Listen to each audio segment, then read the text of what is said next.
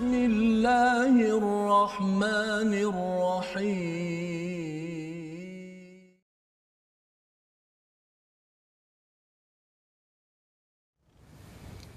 أعوذ بالله من الشيطان الرجيم. بسم الله الرحمن الرحيم. ألم تر إلى الذين قيل لهم كفوا أيديكم وأقيموا الصلاة وأقيموا الصلاة وآتوا الزكاة فلما كتب عليهم القتال إذا فريق منهم يخشون الناس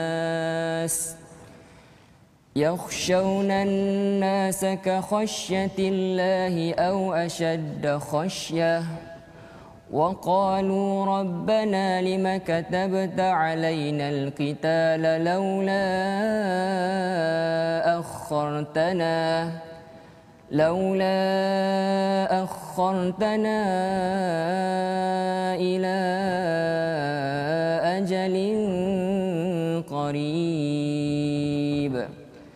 قل متاع الدنيا قليل والآخرة خير لمن اتقى ولا تظلمون فتيلا صدق الله العظيم. صدق الله العظيم. السلام عليكم ورحمة الله وبركاته. الحمد لله والصلاة والسلام على رسول الله وعلى آله ومن والاه. شرنا لا إله إلا الله شرنا محمدا عبده ورسوله. اللهم صل على سيدنا محمد وعلى آله وصحبه أجمعين. أما بعد. Alhamdulillah kita memanjatkan kesyukuran pada Allah Subhanahu Wa Taala. Pada tuan-tuan, puan-puan, adik-adik yang berada di depan kaca TV yang sedang bersama di Facebook dalam program My Quran Time baca faham amal pada hari ini. Dan hari ini kita dalam sesi ulang kaji pada halaman yang ke-90 hingga 94 semalam kita sudah pun bersama dengan Ustaz Abdullah Bukhari melihat daripada halaman 90 91 92 hingga 94 untuk kita memastikan kita memahami beberapa poin penting di dalam lima halaman ini. Dan pada hari ini kita melihat membaca kembali dan dan cuba untuk mempasakkan memastikan poin-poin yang ada ini bacaan yang tepat dapat kita ulangi. Dan pada hari ini kita bersama dengan tetamu jemputan iaitu adik Halim ya daripada UIAM. Assalamualaikum. Waalaikumsalam. Okey, alhamdulillah ahlan. Selamat datang ke My Quran Time ya bersama pada hari ini dan juga Ustaz Tirmizi Ali. Apa khabar Ustaz? Baik, alhamdulillah. Alhamdulillah kita ada tetamu Betul. adik Halim pada hari ini. Alhamdulillah. Untuk sama-sama kita uh, berkongsi ya pengalaman wakil daripada UIA untuk okay. membaca anak muda, uh, anak muda. Ya, sebelum ini kita ada adik uh, Haris, Haris. ya yeah. uh, yang bersama dan hari ini uh, bersama dengan saudara Halim harapnya tuan-tuan juga dapat uh, membaca bersama pada hari ini untuk kita terus ya bersama dengan al-Quran. Jadi apa kata? Kita mulakan dahulu majlis kita pada hari ini. Tuan-tuan boleh share di Facebook pastikan ya pada hari Ahad ini kadang-kadang orang mungkin sibuk ustaz ya. Mungkin terlepas terleka uh, share di Facebook beritahu kepada kawan uh, di di WhatsApp di mana-mana sahaja platform social media uh, kita ada ulangan ataupun kita ada ulang kaji ya uh, pada hari ini insyaallah moga-moga tuan-tuan sudi share tersebut sudi berkongsi memberi manfaat untuk kita mengulang kaji lima halaman pada hari ini. Jom sama-sama Ustaz uh, Tirmizi Ustaz memulakan dahulu ke? Ya. Kita bagi tetamu kita. Kita bagi pada tetamu kita. Uh, kita mulakan dengan Ummul Quran Al-Fatihah. Silakan saudara Halim. أعوذ بالله من الشيطان الرجيم بسم الله الرحمن الرحيم. الحمد لله رب العالمين. الرحمن الرحيم. مالك يوم الدين.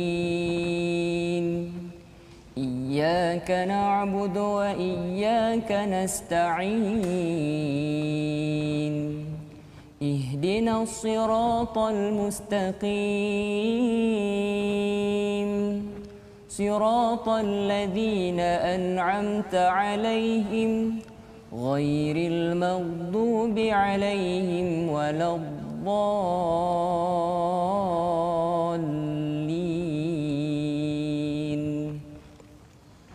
Amin ya rabbal alamin. Alhamdulillah kita membaca surah Al-Fatihah sebentar tadi bersama dengan tuan-tuan yang berada di rumah untuk sama-sama kita mengulang dan mengingatkan pada diri kita tentang perjuangan uh, orang-orang terdahulu. Kita memohon daripada Allah ihdinas siratal mustaqim dan apakah siratal mustaqim itu merujuk kepada orang-orang yang diberikan nikmat oleh Allah Subhanahu Wa Taala dan dalam lima halaman ini kita mendapat pencerahan demi pencerahan semalam bersama dengan Ustaz Abdullah Bukhari di mana uh, orang yang mendapat nikmat itu di kalangan para nabi, siddiqin, syuhada dan juga orang soleh. Ini adalah empat kumpulan menerangkan syarah kepada istilah an'am alaihim yang kita doakan kepada kita semua pada tuan-tuan yang berada di rumah dapat istiqamah bersama dan uh, hari ini kita bersama dengan saudara Halim daripada UIA ya. Hmm. uh, saudara Halim uh, uh, dalam jurusan bahasa Melayu sekarang Mesti, ini ya bahasa Melayu. Dan uh, dulu mungkin uh, kalau boleh perkenalkan diri uh, orang Johor yang belajar di Johor ya apa pengalaman bersama Al-Quran? Silakan. Uh, Bismillahirrahmanirrahim. Assalamualaikum warahmatullahi wabarakatuh. Uh, pengalaman saya sepanjang belajar Quran ni sejak dari sekolah rendah iaitu uh, saya bermula belajar daripada ayah saya sendiri arwah ayah saya. Uh, saya belajar daripada ayah, seterusnya mak uh, dan seterusnya belajar lagu daripada ayah lah. Hmm. Lagu lagu ayah. Tapi sampai umur 13 tu ayah dah, dah tak ada lah. Yeah. Uh, time tu Allah cari guru sendiri lah. Uh, cari guru sendiri. Uh, sekarang ni saya di Johor, saya uh, bertalaki dengan uh, Ustaz Aziz Mustaqim. Okay. Uh, uh, Kori Johor lah pernah jadi. Seorang daripada Johan antarabangsa juga uh, tu Ustaz Aziz Mustaqim. Aziz Mustaqim. Salah seorang daripada ulama lah dalam hmm. bidang Al-Quran di negara kita. Betul. So kalau kita tengok ada dalam bidang bahasa, bahasa Melayu bahasa Melayu. Tapi boleh baca Al-Quran dengan baik dengan lagu pula tadi tu. ha, kalau baca Fatihah tadi kalau kita perasan uh, apa ni tak punya abang ke adik ni? Saudara. Saudara. Ah. Pasal dah, dah remaja ni kan. Syabab lagi ni. Syabab. Uh, dengan bacaan uh, Taranum Nahawan ni pagi. Alhamdulillahi Rabbil Alamin. Allah. Biasa dipopularkan oleh Mishari. Syekh Mishari Al-Afasi. Itu Taranum Nahawan. Biasa dibuat oleh Ustaz Tamiz Abdul Rahman. Lagu tu lagu yang masyhur. Uh-huh. Yang semua orang suka dengan lagu Nahawan. Syahdu. Hmm, kalau kita tengok lagu Nahawan ni, Uh, sebenarnya dalam masyarakat kita dah ada nasyid-nasyid yang yang memang, memang mengambil daripada lagu-lagu Al-Quran. Al-Quran. Antaranya kalau lagu Nahawan, kalau kita boleh dengar Syekh Aimat kan dibaca apa? Talama hmm. ashku gharami. Ke uh, memang uh, Halim pun boleh nyanyi uh, nasyid lagu. Quran uh, sidang sikit ya. Kalau kita tahu, kalau dia punya uh, rentak melodi tu itu adalah lagu Nahawan. Hmm. Talama alhamdulillah Oh. Kan dia punya rentak tu. Masya-Allah. Jadi maksudnya Halim sekarang hmm. ni bila belajar dengan Ustaz Aziz tadi. Ustaz Aziz uh, maksudnya uh, tujuh-tujuh lagu Taranum ah, dah lagu. dah habis belajar lah ya. Uh, tengah masih lagi mengukuhkan lagi. Mengukuhkan. Uh. Yang yang biasa lagu mana tu biasanya? Yang apa saya, saya minat? Ya. Ah, yang minat. Saya minat lagu Jarka. Jarka. Uh, oh, okey. Jadi itu lagu yang kita mungkin akan mendengar ah, banyak kali pada hari ini. Uh, nak cuba kita nak cuba sekarang ke? Eh, boleh boleh. Boleh lepas Atas ni ya. Okey. Ah, sebelum sebelum sebelum itu kita melihat dahulu kepada halaman yang ke-90 ini ya. adalah uh, tentang seruan ya. Kalau kita tengok pada halaman 7 ataupun ayat 74 bermula dengan fal yuqatil ya. Iaitu hendaklah berperang fi sabilillah. Ini adalah salah satu daripada cabang jihad di dalam al-Quran iaitu berperang ya. Uh, jihad adalah satu istilah yang umum Uh, tetapi bila bercakap tentang fal yuqatil ini salah satu daripada cabang jihad iaitu berperang pada jalan Allah Subhanahu taala. Dan syarat fi sabilillah ini adalah untuk memperjuangkan keimanan. Ya bukan sekadar suka-suka berperang bukan kerana nak menguasai negara lain nak tembak orang bukan bukan. Tetapi kerana kerana ada kezaliman yang berlaku dan perlu kepada kepada peperangan kerana orang yang diperangi itu tidak beriman dan dia membuat onar dan gangguan di dalam sesebuah negeri ataupun di dalam sesebuah negara. Jadi pada ayat 75 dan mengapa kamu tidak mahu berperang jalan Allah ini adalah satu seruan ya satu seruan kepada orang-orang beriman pada jalan Allah untuk uh, berjihad ya. Uh, kerana apa? kerana mungkin ada yang kata bahawa uh, kami ini lemah ya kami ini uh, tidak mampu. Tetapi sebenarnya jihad adalah perjuangan untuk orang-orang yang yang lemah di dalam sesuatu kawasan ya. Ha, jadi wanita kepada anak-anak anak orang-orang tua. Jadi kalau jihad ini tidak dilaksanakan maka orang yang ditindas terus ditindas perjuangan al-Quran adalah perjuangan kepada orang-orang yang yang ditindas. Jadi mari sama-sama kita tengok kepada ayat yang dibacakan oleh saudara Halim awal tadi ya iaitu pada ayat yang ke-77 tidakkah engkau memerhatikan orang-orang yang dikatakan kepada mereka tahanlah tanganmu daripada ber, berperang ya. Jadi ini adalah satu respon ya. Respon kepada orang-orang yang awalnya kata saya nak berjuang nak berjuang. Tapi bila sampai sahaja seruan untuk berjuang uh, mereka kata mereka tak mampu ya. Ha, jadi ini peringatan bersama kepada kepada kita semua. Jadi kita nak teruskan pada ayat yang ke-78 dan 79 kita persilakan pada saudara Halim أعوذ بالله من الشيطان الرجيم. بسم الله الرحمن الرحيم. أينما تكونوا يدرككم الموت ولو كنتم في بروج مشيدة وإن تصبهم حسنة يقولوا هذه من عند الله وإن تصبهم سيئة يقولوا هذه من عندك قل كل من عند الله فما لهؤلاء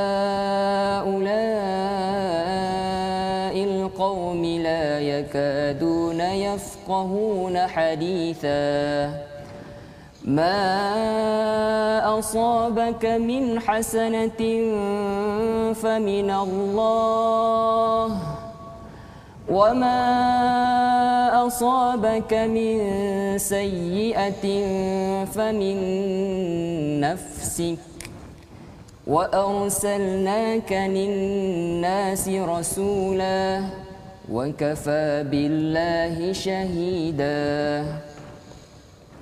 Surah Al-Azim itu adalah bacaan ayat yang ke-78 dan 79 mengingatkan kepada kepada orang-orang pada zaman Nabi sallallahu alaihi wasallam dan juga mengingatkan kepada kita ya ah, Adik Halim kita bercakap tentang di mana pun kamu berada kematian akan mendapatkan kamu walaupun kamu berada dalam benteng yang tinggi dan kukuh.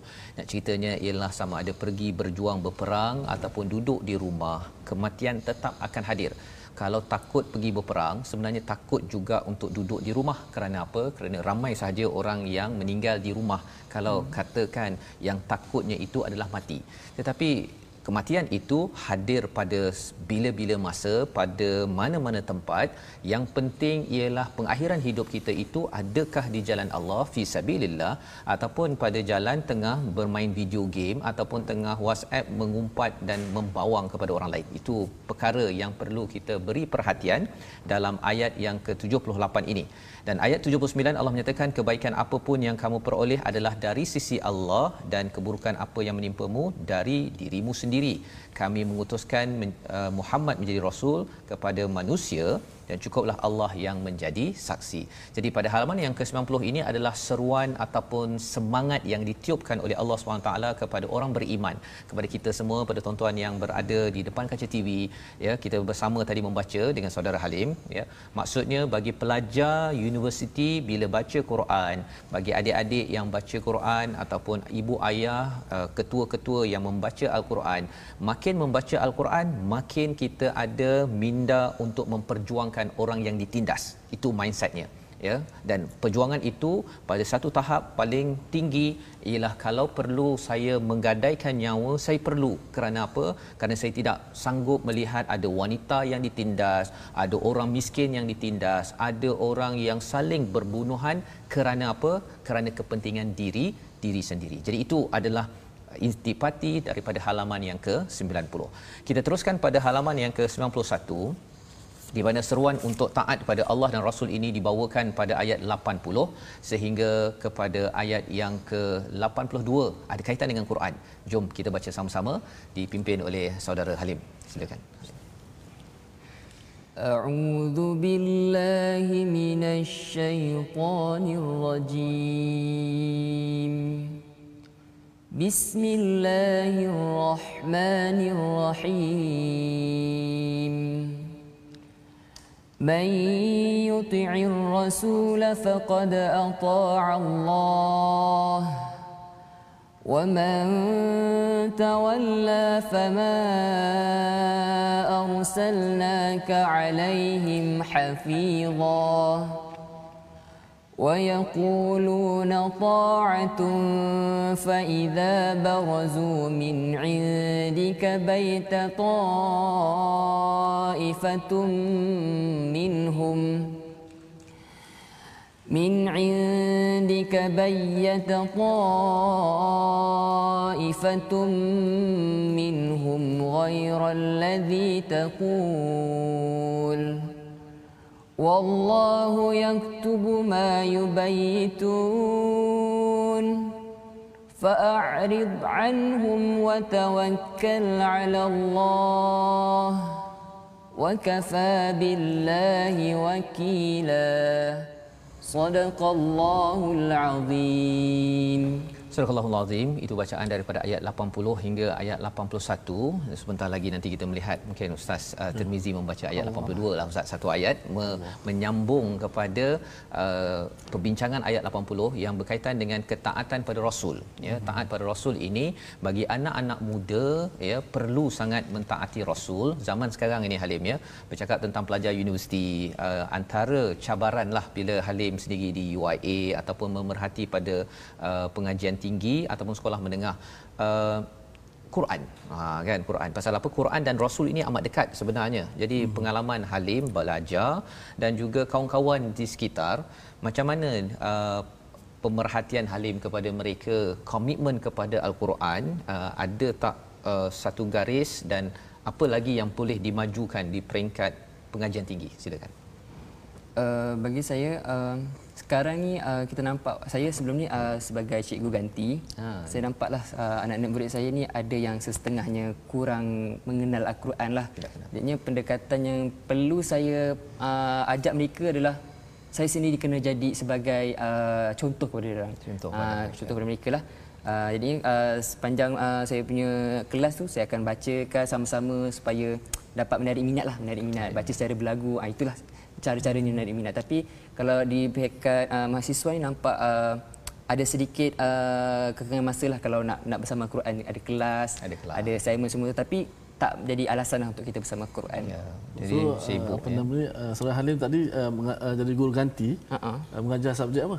Pendidikan Islam. Pendidikan Islam. Uh, oh, masya-Allah. Dia lah belajar di Johor, hmm. ya, Ma'had di Johor. Ah. Jadi sebenarnya dah ada dah ilmu itu betul, ya. Betul. Uh, cuma hmm. ia perlu kalau dulu saya pun di Keluang hmm. ya, Keluang. belajar hmm. di sekolah agama, ya, saya turun melompat darjah 2 je. Ya, saya hmm. satu lambat masuk hmm. jadi lompat darjah 2, ambil periksa kemudian uh, dapat 90 ke atas kan. Jadi lompat dia boleh lompat kelas. lagi darjah 4 pula ya. Hmm. Lepas tu masuk darjah 5. Rupanya darjah 5 darjah 6 di sekolah agama Johor ni kira dah boleh mengajar lah tu. Hmm. Kan ya uh, untuk di sekolah-sekolah agama dan adalah sikit-sikit ilmu itu uh, amat berharga macam Halim lah boleh jadi cikgu ganti dan uh, Halim tadi berkongsi tadi tentang uh, pelajar di universiti sibuk hmm. ya sibuk, sibuk tu sangat. disebabkan apa jadualnya ke ataupun banyak sangat aktiviti uh, di luar assignment yang pertama mm-hmm. okey jadinya lepas tu ada komitmen dengan uh, aktiviti luar program luar okay. uh, macam itulah uh, program luar tu uh, sikit sebanyak dia uh, padat sikitlah jadi padat ya ha. itu cabaran hmm. yang sebenarnya perlu diuruskan ya pasal apa pasal di universiti kalau sibuk nanti bila keluar universiti lagi sibuk, lagi sibuk. okay. dan kalau dia tak sibuk ni ada satu masa saja iaitu hmm. bila dah tak ada lagi di atas muka bumi ini ah yang tu memang confirm tidak tidak sibuk tapi bukan itulah yang kita inginkan ya itu sebabnya kalau Halim dapat uh, baca Quran bagus ya hmm. uh, dengarnya Halim juga ada uh, mengendalikan satu program untuk uh, pelajar ah. IPT nama TikTok tu ah, ha TikTok. cuba cerita sikit okey uh, untuk program yang akan datang hmm uh, programnya TikTok tik surah tok santun. Dia T I C K lepas tu tok T A L K TikTok. Oh, ha dia oh, lebih bukan TikTok yang yang eh, bukan, tu eh? Bukan okay. TikTok. Tik okay. surah kita akan tik surah mana okay. dan kita akan cerita tentang kesantunan lah. Ha kita akan kesantunan di kalangan remaja. Remaja. Ha dan juga uh, kita punya program akan berpasakkan kepada Quran hmm. uh, surah uh, Ibadur Rahman Ibadur uh, Rahman, Ibadur Rahman. Uh, TikTok tu uh, tik apa tik surah tik surah tok santun, tok santun Jadi, tik ya. surah mana kita tok tentang santun ah okey hmm. jadi uh, program itu dibuat uh, kerana apa tu apa dia punya uh, motivasi di sebalik program motivasi itu? dia adalah uh, kita nak dekatkan lagi uh, remaja ni umur macam saya macam budak-budak sekolah ke kita nak dekat dengan Quran okay. dan kita dekatkan kita selari dengan akhlak Ha, itulah kita punya tujuan. Tujuan. Ha. Ya betul pasal bila bercakap tentang syabab ni Ustaz Tirmizi ya. ya, ya. Dia tengah uh, tenaganya tengah uh, luar biasa. Hmm. Luar biasa ya tetapi dia syabab ada kaitan dengan syab juga. Syab, mhm. syab itu kayu api. Jadi kalau katakan kayu api ini tidak digunakan untuk masak nasi, dia pergi bakar bangunan. Ah ha, yang itu yang kita tidak mahu. Bukan ada kes baru 2 3 hmm. tahun yang lepas ya, bila ya. anak muda ya uh, sekolah sekolah menengah yang terlibat dengan uh, pembakaran di sebuah ma'had tahfiz. Jadi uh, tenaga ini sebenarnya dapat diiktiraf di dalam al-Quran. Itu sebabnya mengapa uh, Allah menyatakan taat pada rasul ini salah satunya perjuangan. Dan perjuangan untuk apa? Bukan sekadar untuk diri sendiri tetapi untuk orang-orang yang ditindas ya. Dan ia bukan sahaja untuk orang yang berumur 40 50 tahun untuk anak-anak muda ya. Kalau kita tengok pada zaman nabi itu ada Sa'ad bin Abi Waqqas Sayyidina Ali.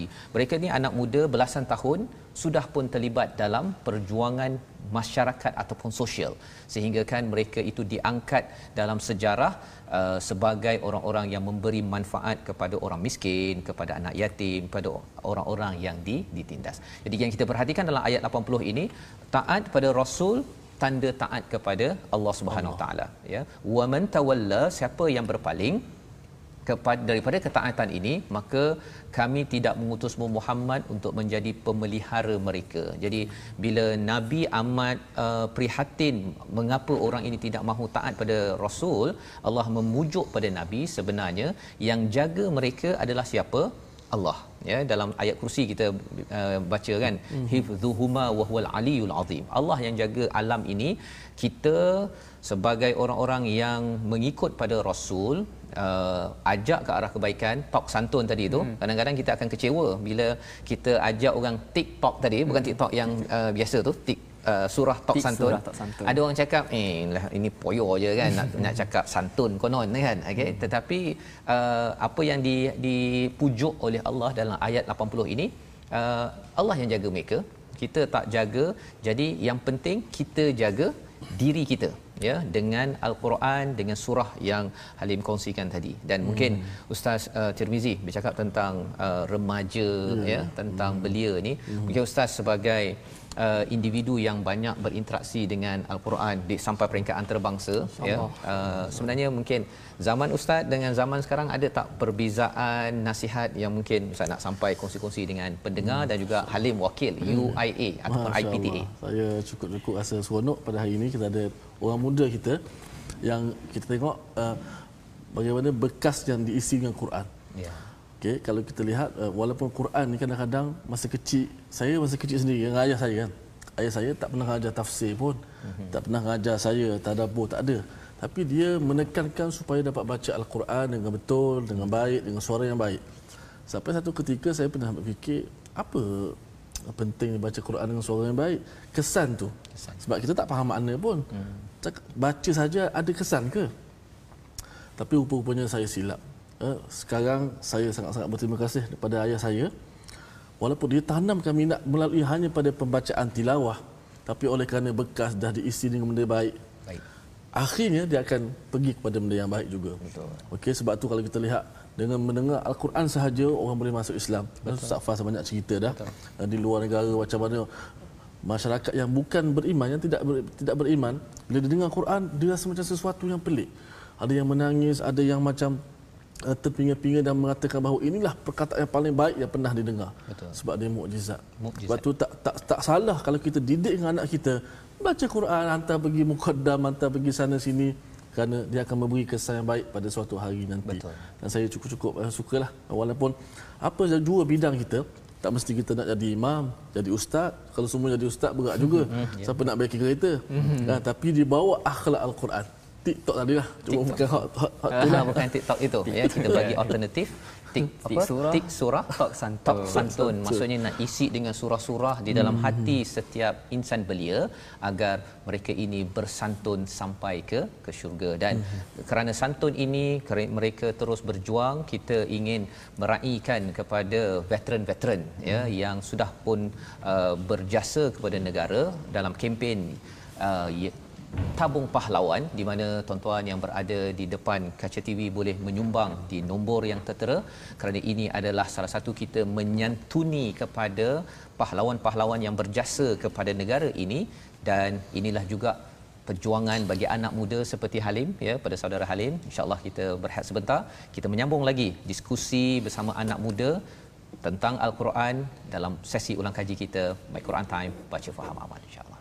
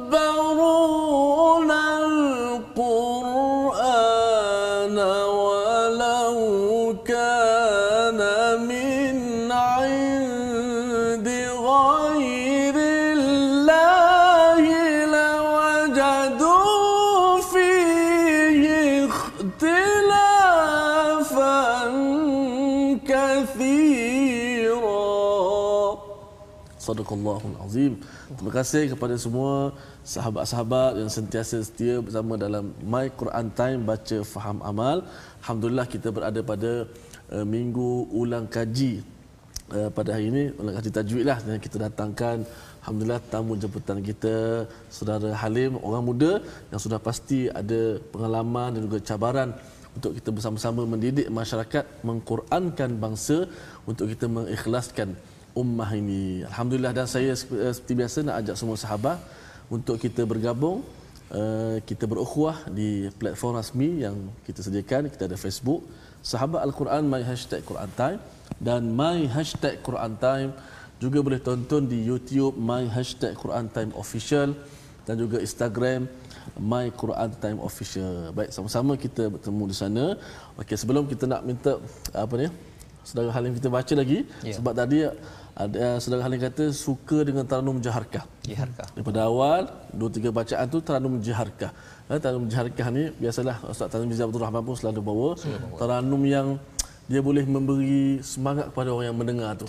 Dia boleh menarik minat, mencuri hati orang-orang yang sebab dia tenang, khusyuk, tidak perlu suara yang begitu tinggi, tabaqat sederhana cukup dengan taranum dan safas. Itu, itu jiharkah hmm. ya. Jiharkah. jiharkah. Dia kalau katakan nak naikkan semangat untuk pergi berjuang macam mana? Ah, berjuang kena Ustaz Tamizi tu ke berjuang molek tu. Oh. Pada taranum Hijaz. Hijaz. Ah, dia pakar tu. Uh, Halim biasa dengan Hijaz? Tak biasa. Dengan. Tak biasa. ya? Kalau tidak, saya nak minta suruh baca Allah. ayat uh, muka surat 91 ini hmm. penuh dengan kalau istilahnya waharridil mu'minin. Oh, yang itu memang kena dengan dengan penuh semangat kerana apa? Kerana perjuangan untuk membantu memperjuangkan orang-orang yang ditindas ini tak boleh dilaksanakan secara lemah lembik ya, uh, tetapi di, di dengan penuh semangat Uh, dalam masa yang sama masih lagi ada kesantunan. Ah, ya, ha itu, ah, itu penting hmm. tu pasal apa? Pasal etika perang di dalam Islam ini kepada orang-orang yang lemah, kepada tumbuhan pun perlu disantuni. Binatang-binatang tak boleh disepak di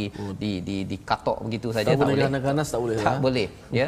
Dia hanya ganas pada orang yang nak melawan hmm. Allah sahaja. Hmm. Itu sahaja yang dibenarkan.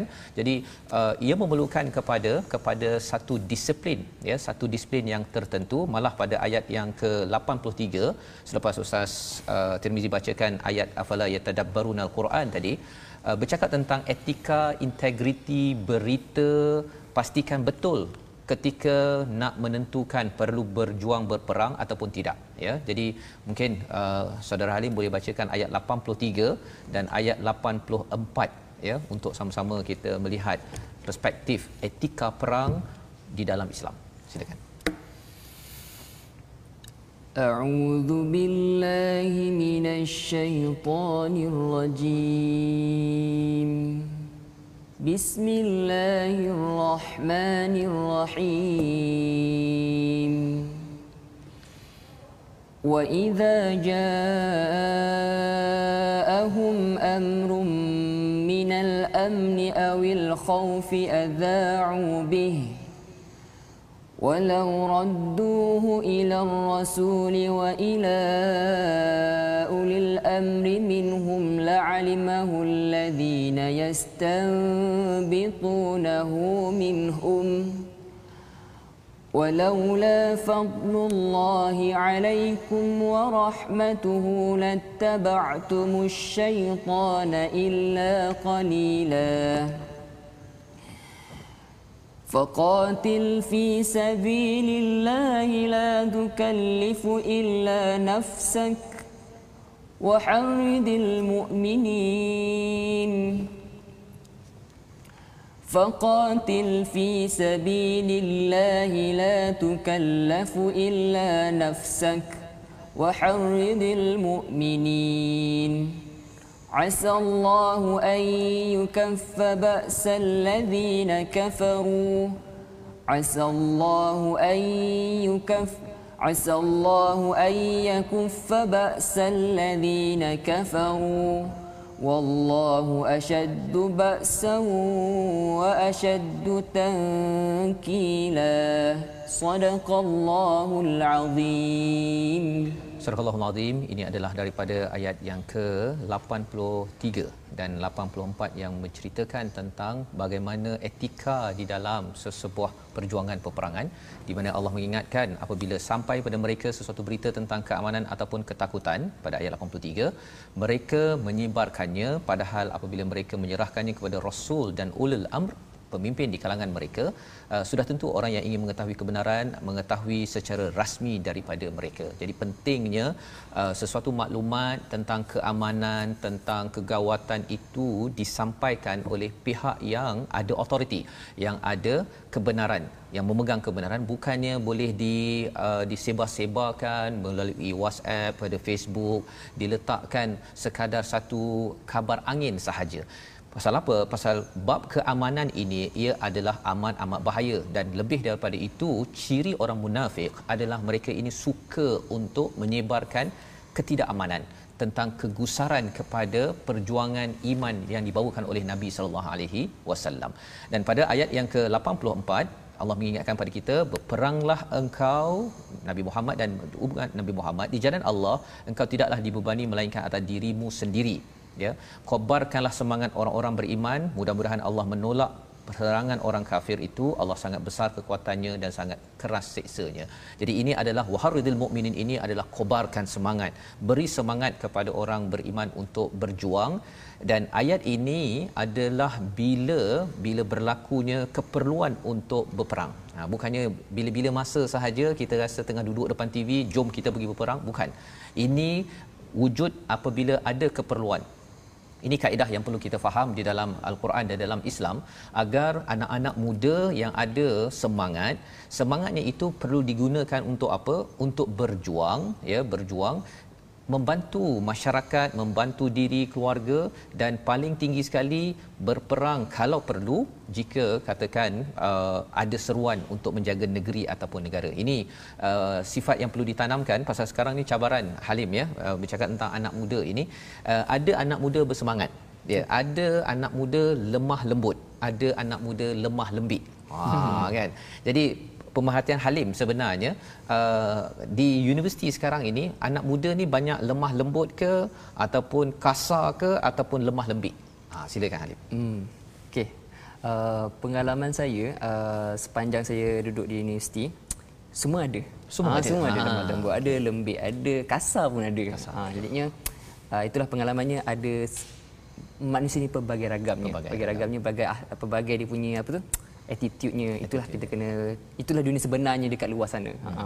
Jadi itu bila Halim melihat perkara tersebut uh, al-Quran ini dia uh, me, me, apa membina seseorang sebenarnya hmm. ya. Sebenarnya kalau orang itu lemah lembik dia akan jadi lemah lembut ya. Dan kalau orang itu kasar dia jadi lemah lembut ya. Pasal apa? Pasal lemah lembut itu ada kaitan dengan dengan santun yang santun. Halim sampaikan tadi dan hamba ar-Rahman bila selalu membaca al-Quran ini dia akan akan menjadi orang yang lemah lembut ini uh, maksudnya ialah dia layin ya dia bersifat lemah lembut ataupun istilah lain dalam al-Quran ini adalah salam. Dia memberi salam. kesejahteraan ya. Lemah lembut ini maksudnya dia memberi kesejahteraan. Dan lemah lembut bukan maksudnya dia tidak berjuang ya. Kalau perlu berjuang dia berjuang tetapi secara automatik dalam kehidupan seharian umat Islam yang membaca al-Quran sentiasa berlemah lembut mengikut kepada uh, keadaan yang ada ya. Jadi ini penting untuk difahami. Apatah lagi kalau ayat 86 itu Allah menyatakan tentang salah satu santunnya umat Islam ini disampaikan pada ayat 86 ya. Mungkin uh, ustaz Tirmizi ustaz nak kongsikan ayat 86 86 ah itu pendek aje okay. nanti yang panjang uh, saudara Halim lah pasal oh, saudara Halim dengan anak muda tenaga. hmm. Anak muda kita nak manfaatkan. Okey okey baik baik. Okay, sebelum saya baca saya nak uh, sedikitlah tentang uh, ilmu tajwid pada hari ini.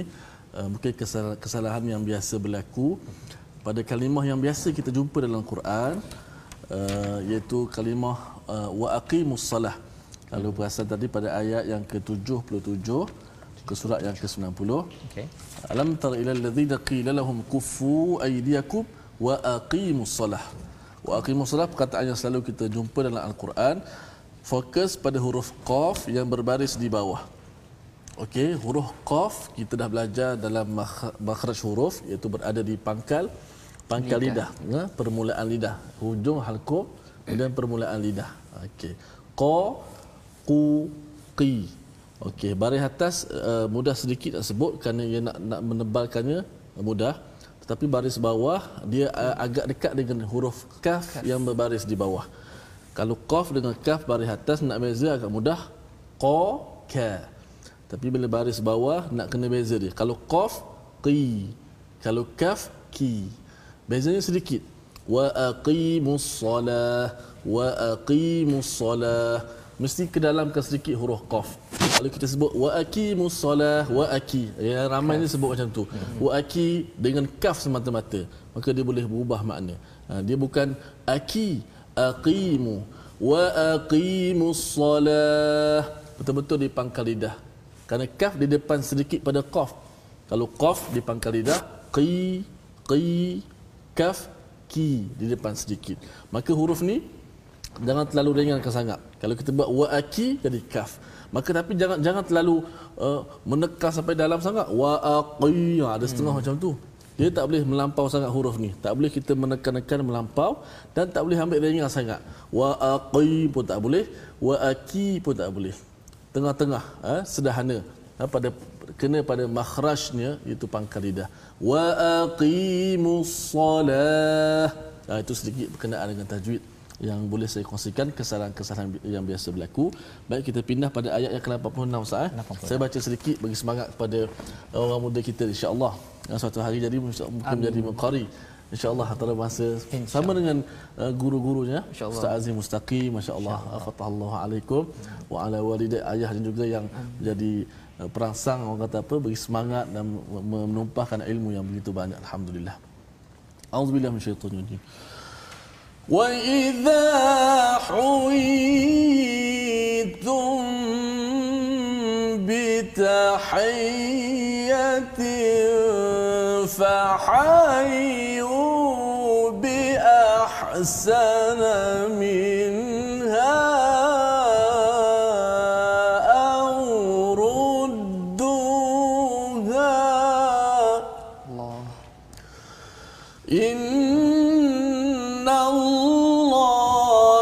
صدق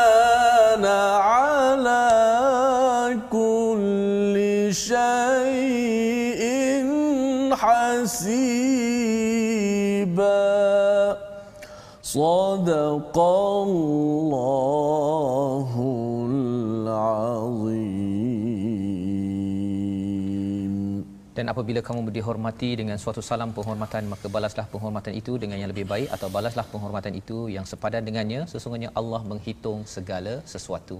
Jadi ini adalah satu ayat yang timbul ataupun lahir di tengah-tengah perbincangan tentang jihad di mana sebenarnya tanda perjuangan kita yang sebenar-benarnya perjuangan menuju kepada kesejahteraan. Dan bagi anak muda sebenarnya salah satunya Halim ya kalau Halim balik ke UAE nanti ataupun ke mana-mana universiti anak-anak muda ini uh, tanda mereka ini betul-betul berjuang mereka memberi salam. Ya ha, memberi salam dan kalau orang beri salam dia balas dengan salam yang sama ataupun lebih baik. Ha, lebih baik itu assalamualaikum waalaikumsalam warahmatullahi ataupun sama Assalamualaikum Waalaikumsalam ya. Hmm. Itu perjuangan yang penting pasal apa? Pasal ia bukan sekadar untuk orang Islam ya. Untuk orang bukan Islam pun kita memberi tahiyah ini iaitu ucapan penghormatan kerana bila anak muda ya uh, semua umat Islam dapat beramal dengan ayat 86 ini maksudnya kita dapat menyebarkan mesej kepada dunia bahawa umat Islam adalah umat kesejahteraan ya. Tetapi kalau katakan macam tadi uh, Halim cakap ada yang kasar kan. Bila hmm. orang cakap assalamualaikum dia tak nak jawab. Ha dia nak tunjuk bahawa dia machonya hmm. baru lepas balik workout kan. Sebenarnya tanda seseorang itu kuat satu ialah dia dapat tahan marah ya. Yang keduanya kuat apabila dia dapat menunaikan apa yang disampaikan oleh Allah dalam Al-Quran dan memperjuangkan orang-orang yang kurang bernasib baik. Ha, itu yang kuat berdasarkan pada surah An-Nisa. Pasal bila cakap tentang anak muda uh, di peringkat universiti ini biasalah kan dia masih lagi dalam keadaan nak mencari identiti. Identiti terbaik anak muda ialah tik surah? Tik surah tok santun. Tok santun. Ha ya itu penting tu. Pasal apa? Pasal bila bercakap tentang santun itu dia bercakap tentang uh, orang yang merendah diri kerana menjadi hamba ar-rahman. Itu yang kita perhati daripada surah al-furqan. Tetapi dalam surah an-nisa ini sendiri kita nampak bahawa ada ketika berjuang-berjuang rupanya ada disiplin memberi salam inilah juga yang dibawakan oleh Nabi ketika berhijrah ke Madinah. Antara empat perkara yang diperjuangkan Nabi ialah memberi salam. Ufsyus salam. Sebarkan salam Masya. kerana ini akan menyebabkan keamanan terjaga dan tak payah perang. Tak payah perang. Ya tetapi kalau anak muda tidak melaksanakan perkara ini ataupun kita tuan-tuan kita tidak sebarkan pada generasi muda kita kepada ayah-ayah ibu-ibu yang ada budaya memberi salam dan penghormatan kita khawatir nanti kita asyik tak berapa ngam dengan hmm. jiran sebelah kan dengan kawan satu fakulti pun tak ngam pasal apa pasal kita tidak menyebarkan tindakan daripada ayat 86 ini. Baik, kita teruskan pada ayat 80 ataupun halaman 92. Di kali ini bercerita tentang perkara yang agak keras sebenarnya tetapi ini hanya bagi orang-orang yang memang berkeras dengan kita kasar tadi Ha ya yang Halim jaga kasar. Kalau orang tak kasar dengan kita, orang Islam tak kasar. Ya. Ha, kasar yang dimaksudkan itu apa? Kasar sehingga mereka ini ingin membunuh dan menghalang orang Islam beribadah dan beriman pada ayat yang ke-91. Ha, kita dengar daripada Halim uh, bacaan ayat 91. Silakan. 91. Ya. أعوذ بالله من الشيطان الرجيم. بسم الله الرحمن الرحيم. ستجدون آخرين يريدون أن يأمنوكم ويأمنوا قومهم. كلما ردوا إلى الفتنة أركسوا فيها.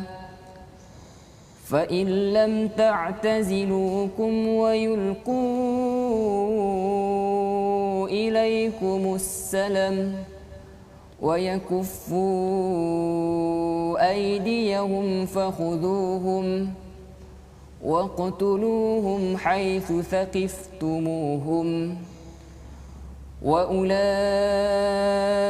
وأولئكم جعلنا لكم عليهم سلطانا مبينا Sadaqallahul azim. Surah Al-Azim ayat 91 ini menjelaskan kepada kita dan juga kepada anak muda bahawa sebenarnya ada masa kita berlemah lembut ya tapi ada masa kita berkasar kalau orang berkasar dengan kita. Ha itu je. tapi kalau orang kepada ayat 90 ini kalau ada orang bukan Islam, mereka ini berlembut. Maksudnya mereka tak nak serang, mereka tak nak bunuh, mereka uh, ingin hidup aman, maka peranan kita kita bersantun beraman dengan dengan mereka. Tapi ayat 91 ini kalau katakan ada orang yang tidak ya kalau istilah yang di sini fa illam ya'tazilukum mereka tidak membiarkan membenarkan umat Islam untuk beriman beribadah dengan tenang aman. Wa yulqu ilaikumussalam tidak memberi perdamaian. Wa yakuffu aydiyahum iaitu mereka ini tidak menahan tangan mereka mereka ni suka berperang kalau tiga perkara ini dilakukan maksudnya orang muda orang tak muda ya Halim kita kena bangkit. Ah dia tak boleh duduk saja rasa tak apalah bagi peluang. Tidak. Anak muda kena bangkit kerana apa? Kerana Allah cakap di sini fakhuduhum waqtuluhum haitsu saqiftumuhum ha ini memang kasar ni. Kan? Iaitu tawanlah mereka dan bunuhlah mereka uh, haitsu taqiftumuhum tapi kena faham anak muda dalam ayat ini kena faham bahawa jangan ambil keputusan sendiri kan? Maksudnya jangan pula rasa macam saya dah bersemangat ni saya dah nak ambil dah motor saya ni dah tak tabar dah untuk saya pergi tebas uh, mana-mana orang yang uh, saya rasa dia ni bukan Islam. Bukan itu konsepnya. Pasal ini yang berlaku juga kepada beberapa uh, kumpulan yang ekstrim ya. Di mana mereka membaca ayat 91 ni anak-anak muda Halim ya. Kena Halim sampaikan juga kepada uh, pelajar di UIA hmm. nanti ya. Iaitu uh, mereka semangat ya baca ayat Quran ayat 91 tapi tidak merujuk kepada yang pakar. Uh, dia tik surah tetapi lepas tu dia tak jadi santun hmm. tanpa mengikut panduan daripada al-Quran. Jadi itu kena berjaga-jaga ya. Ini hanya berlaku kalau orang berlaku kasar dan kasar yang dimaksudkan di sini ialah menghalang uh, keimanan dan juga melancarkan peperangan. Ha, kalau orang tu sekadar dia tanya pendapat ke dia tak faham ke kita masih lagi kena bersantun kena menyampaikan kebe, kebenaran. Jadi ini adalah panduan sehingga halaman yang ke-92 diharapkan tuan-tuan yang berada di depan kaca TV dapat uh, pencerahan demi pencerahan daripada halaman yang kita ulang kaji dan mungkin Ustaz Tirmizi kita nak berkongsi sesuatu uh, bersama dengan Halim pada hari ini.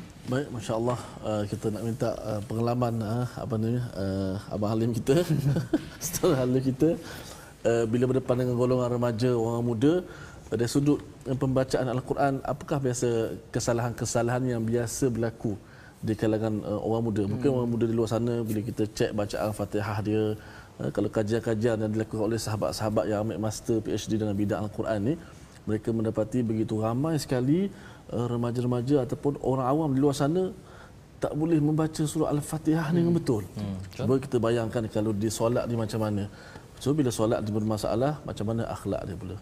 Ada tak uh, boleh bagi kesalahan yang kesalahan biasa boleh kita kongsi? Okey. Uh, sidang penonton sekalian, uh, saya uh, sebenarnya saya kata yang saya ini sebagai guru ganti dan saya nampaklah ada kesalahan-kesalahan yang biasa dan saya minta ustaz juga lah kalau nak tambah tolong tambah. Uh, kesalahan ni biasa uh, arwah ayah saya biasa tegur dan saya harap apa yang saya kongsi ini dapat jadi jariah lah untuk arwah ayah saya di alam sana. Iaitu apa yang selalu ayah saya marah marahnya adalah huruf ha dengan ha. Ha itu biasa sangat. Kalau pedas kalau, dengan ha simpul. Ah ha, ha, terbuka dengan ha simpul. Mm-hmm. Okey, kebanyakannya bila saya tengok anak-anak murid saya ni kebanyakan memang confuse nak keluar kat mana ah makhraj mm. tu ustaz eh. Jadinya uh, untuk uh, untuk lebih faham kalau kalau ha yang terbuka dia bunyi dia hamas. Ha dia ada ada apa? Mm-hmm. ada angin. Ha ya, ha. mm-hmm. kalau ha simpul dia ha ha. Ha jadinya kalau kita satu lagi kalau ayah saya bagi dulu formula ayah saya bagi uh-huh. dia sebut kalau ha yang terbuka tu ha pedas. Dia ada ha ha ha ha. Kalau macam, ha, macam itik serati tu lah. Ha yang tu betul? Ha, ha. lepas tu kalau ha yang simple tu ayah saya bagi formula hantu. Oh, hantu. Kita tak sebut hantu. Kita sebut uh. hantu. Ah ha, itulah oh. dia punya formula ayah saya tu biasa. Oh. Ha buka ha, ha simpul ha. Insyaallah oh, kalau biasa kan orang sebut hantu. Ha ha ha. Ah, mana dari sudut eh, dari sudut makhraj ni lah. Ah. cuma sifat tu kena betul lagi ya ha ha tebal pula. Ah. ha, ha. Ha. Tapi janganlah orang kita ha ha. Ho ho okay. makhraj dah betul. Hmm. sifat salah. Sifatnya. Ah. itu sebabnya kepentingan kita belajar ya, makhrajnya yeah, sifat. Ya. Jadi masyaallah itu perkongsian daripada uh, Halim ya.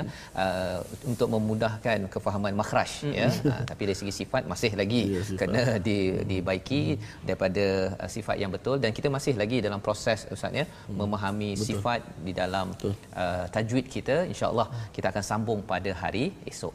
Jadi alhamdulillah kita berada di penghujung uh, program kita pada hari ini ya. Mungkin uh, di hujung ini uh, saya menyebutlah ustaz Tirmizi uh, ataupun kita minta Halim ya sebagai wakil anak muda pada hari ini. kita membaca doa Halim ya. Kita hmm. minta pada tuan-tuan yang berada di rumah ya. kita aminkan doa. Saudara Halim juga untuk anak muda seluruh dunia kembali kepada al-Quran menjadi syabab yang akan terus berjuang dan terus berjuang dengan panduan hidayah daripada Allah Subhanahu Wa Taala. Silakan Halim. Auzubillahi minasyaitonirrajim. Bismillahirrahmanirrahim. Alhamdulillahirabbil alamin wassalatu wassalamu ala asyrafil anbiya'i wal mursalin wa ala alihi washabbihi ajmain.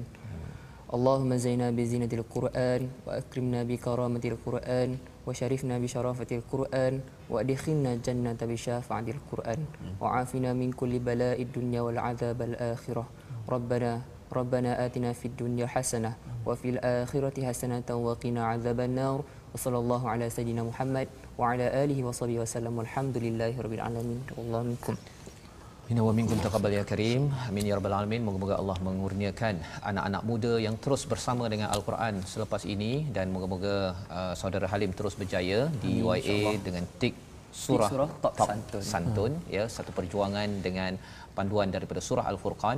Inilah kempen anak muda yang kita ingin sebar-sebarkan lagi dalam wakaf untuk ummah. Bagi tuan-tuan yang dijemput untuk menyumbang dalam nombor yang tertera kerana kita ingin memastikan anak-anak muda terus berjuang dengan dengan al-Quran untuk ummah kerana mereka mencari identiti. Tetapi kalau identiti itu dicatur dan digubal dan dicetak dengan panduan al-Quran kita akan menyaksikan kebangkitan dan kejayaan umat Islam dengan bantuan daripada Allah Subhanahu Wa Taala. Insya-Allah kita akan bertemu dalam siaran ulangan pada petang ini jam 5 petang pada jam 11 malam, 11 bukan 10 malam dan 6 pagi insya-Allah kita akan menyambung pada halaman seterusnya pada hari esok Rancangan ini dibawakan oleh Mofas. Kami mengucapkan ribuan terima kasih pada tuan-tuan yang terus istiqamah. Sila sebar-sebarkan. My Quran Time baca, faham, amal insya-Allah.